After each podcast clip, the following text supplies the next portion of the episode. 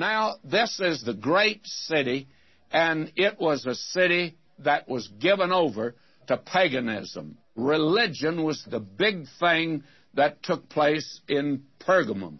There was also the greatest library that the pagan world ever had. It was a library of over 200,000 volumes that were the new type of writing material. They had used papyrus up to that time, but here they used parchment, and parchment gets its name from Pergamum. And this great library was the library that Mark Antony gave to his girlfriend Cleopatra, and she lugged it off to Alexandria in Egypt. And that library is considered the greatest library the world has ever seen. Well, it actually came from Pergamum. And if you are ever in Istanbul and go into Hagia Sophia, you'll see there a great alabaster vase. I guess you'd call it a vase because it's such a thing of beauty. It's taller than I am. I stood by the side of it. And it came from Pergamum. This city, of course, was certainly rifled and denuded by the enemy when they finally took the city and destroyed it. But it was Lysimachus that brought it to its heyday, and it was a city that equaled both Smyrna and Ephesus. We're told here that it's to the angel or the messenger of the church, and these things saith he which hath a sharp sword with two edges. This sharp sword with two edges is the Word of God. Now, the Word of God is the answer to man's need and man's sin. And here it was false religion. In fact, this city emphasized religion, and it had some of the greatest temples that were there. The only way that this city could be reached would be with the Word of God. Now he says in verse 13, I know thy works and where thou dwellest, even where Satan's seat is. And thou holdest fast my name, and hast not denied my faith, even in those days wherein Antipas was my faithful martyr, who was slain among you, where Satan dwelleth. The Lord here, if you'll notice, commends this church, and there are here several things that he commends it for. He takes note of their circumstances. And he does that, I think, of many of us today. Sometimes you and I are inclined to condemn someone who happens to be in circumstances that if you and I were in the same circumstances, we might act even worse than they are acting. Our Lord takes note of that. Now, it's even where Satan's throne is. That reveals that religion was big business and that Satan had his headquarters there in Pergamum.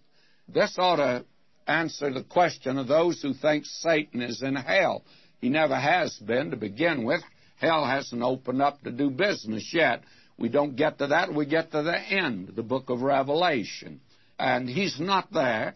He goes up and down this world seeking whom he may devour. But he does have headquarters. And at that time, that was in Pergamum. And we'll see why his headquarters would normally be there. Now, I think since then, he's moved headquarters around from different places. I used to get the impression he'd moved his headquarters to Los Angeles. And I'm not sure but what that could be true, because here's another great religious center of every kind of cult and ism and schism that is possible. But here in this city, they had all of this. And let me mention what I believe he means by the fact that Satan's seat or Satan's throne was there in Pergamos. The reason for that is because of these heathen temples there, and they're all quite interesting, by the way. The temple of Athena there was very imposing. As you enter the gate of the city, it is the first temple right to your left as you enter. And then right above it was this great library that was there. Then you will find that there was the great temple to Caesar Augustus and the great temple to Hadrian. And that temple of Hadrian covers quite a bit of territory up there. Now, there are other things that are quite interesting. There is that great altar down there of Zeus, and there was an idol on it, and apparently it was just outside the gates, by the way, and right near where the palace of the king was. It was a very imposing spot, and there are those that believe that was the throne of Satan. Well, I think it enters into it, but you have a combination here of all of these, and I think there are two others that are especially imposing. There was the Temple of Dionysius. Now, I crawled down the side of that mountain to get pictures of the ruins of the Temple of Dionysius, which is right by the ruins of the theater there. And some have asked me why I did that. Well, Dionysius was the same as Bacchus, the god of wine. And you know that that was the goat god. You remember he had horns, he had the upper part of a man, but the lower part was a goat, and he had cloven feet and a tail. Now, the modern idea of Satan is that, but you don't get that from the Bible. The idea of Satan today is that he has horns, he has cloven feet, and he has a forked tail. Where does that come from? It comes from the temple of Dionysius. It comes from the god Bacchus, the god of wine, the god of alcohol. Today in this country, there are those that raise the question whether we should have a day of humiliation or not. And we ought to be proud we're Americans and all of that.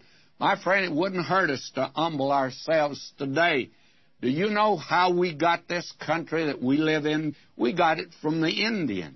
And I guess they got it from somebody in the same method, only the way we got it was not by bullets, but by liquor, by alcohol. That's the way Hawaii was taken away from the Hawaiians, was by giving them liquor. Alcohol has taken more territory than anything else. This is a picture of Satan, let me tell you, and there's no picture quite like him. Then the other was the god Aesculapius. And down from this great promontory was the greatest hospital of the ancient world. It was the Mayo brothers of that day. It was, first of all, a temple to Aesculapius. And if you're looking at the Greek Aesculapian, it's a man. But when you bring in the Anatolian or the Oriental, it's a serpent. And there in Pergamum, it's a serpent. I have pictures I've taken of that great marble, well, it's just an obelisk there now, but it apparently was a pillar in a temple, and the temple of Aesculapius. It's an unusual temple. It's round. They used every means that were imaginable there of healing. They used psychology. They used medicine. They used about everything you could think of. They had a big long tunnel when you went in. And up above it looks like air holes for ventilation, but they're not. As you went down the way, sexy voices would come down through those saying to you, You're going to get well. You're going to feel better. You're going to be healed. Does that sound like anything that's modern today? And you went on down, they gave you hot baths. There were massages that were used. They had a little theater there that they gave plays of healing. My, I tell you, they had it all. They had a library with books about healing. And then, as a last resort, if they couldn't heal you, they put you down in that temple at night. And then they turn loose during the night non poisonous snakes, and they crawl over you. That's known as the shock treatment today and my friend, if that didn't heal you, it'd drive you crazy. That's for sure. And they had a back door where they took the dead out. They didn't mention the ones they didn't heal. They mentioned the one they did. Caesar Augustus loved to come there. You know why? He wasn't exactly sick. He was an alcoholic. They just dried him out there every year when he would come over. This was a great place, and for 700 years it was a hospital that they came to from all over the world. And may I say to you, healing was satanic in those days. Now, there were good men that used medicine there, no question about that. But basically, it was satanic. Here was where Satan's throne was, and that's important to see. Now he says, You have those that hold fast my name. Well, this is the period when many in the church defended the deity of Christ and the name of Christ. It was during this period that great giants were produced. There was the Arian heresy that denied the deity of Christ, and Athanasius from North Africa, how he defended the deity of Christ. And then at the Council of Nicaea, where Athanasius spoke, it condemned Arianism in about 325 AD. And then there was Augustine. He answered the Pelagian heresy, which denied original sin and the total corruption of human nature, and also irresistible grace, so that great men stood for the great doctrines of the Christian faith.